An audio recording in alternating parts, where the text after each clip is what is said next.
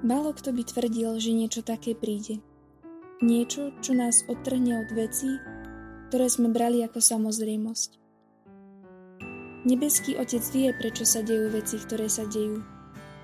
A ja o jeho všemohúcnosti nepochybujem. Tieto udalosti nás zastili v období pôstu, ktorý trvá 40 dní. A slovo karanténa má pôvod v talianskom slove 40.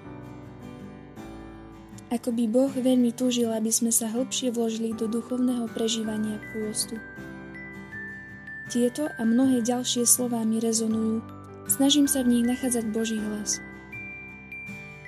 Bolo, je a bude veľmi ťažké byť vzdialená Ježišovi fyzicky a nemôcť čerpať zo sviatostí. Je však veľkou pravdou, že tak, ako museli byť zatvorené kostoly pre verejnosť, tak Boh otvoril jeden kostol v mnohých domácnostiach.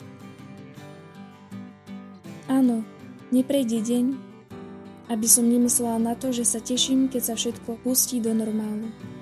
Ale Otec je s nami neustále a je tomu tak aj v týchto chvíľach. Dni sú zrazu pomalšie. Čas sa spomalil a ja si môžem uvedomovať veci, na ktoré predtým nebolo toľko času robiť pokroky vo veciach, ktorých som stagnovala.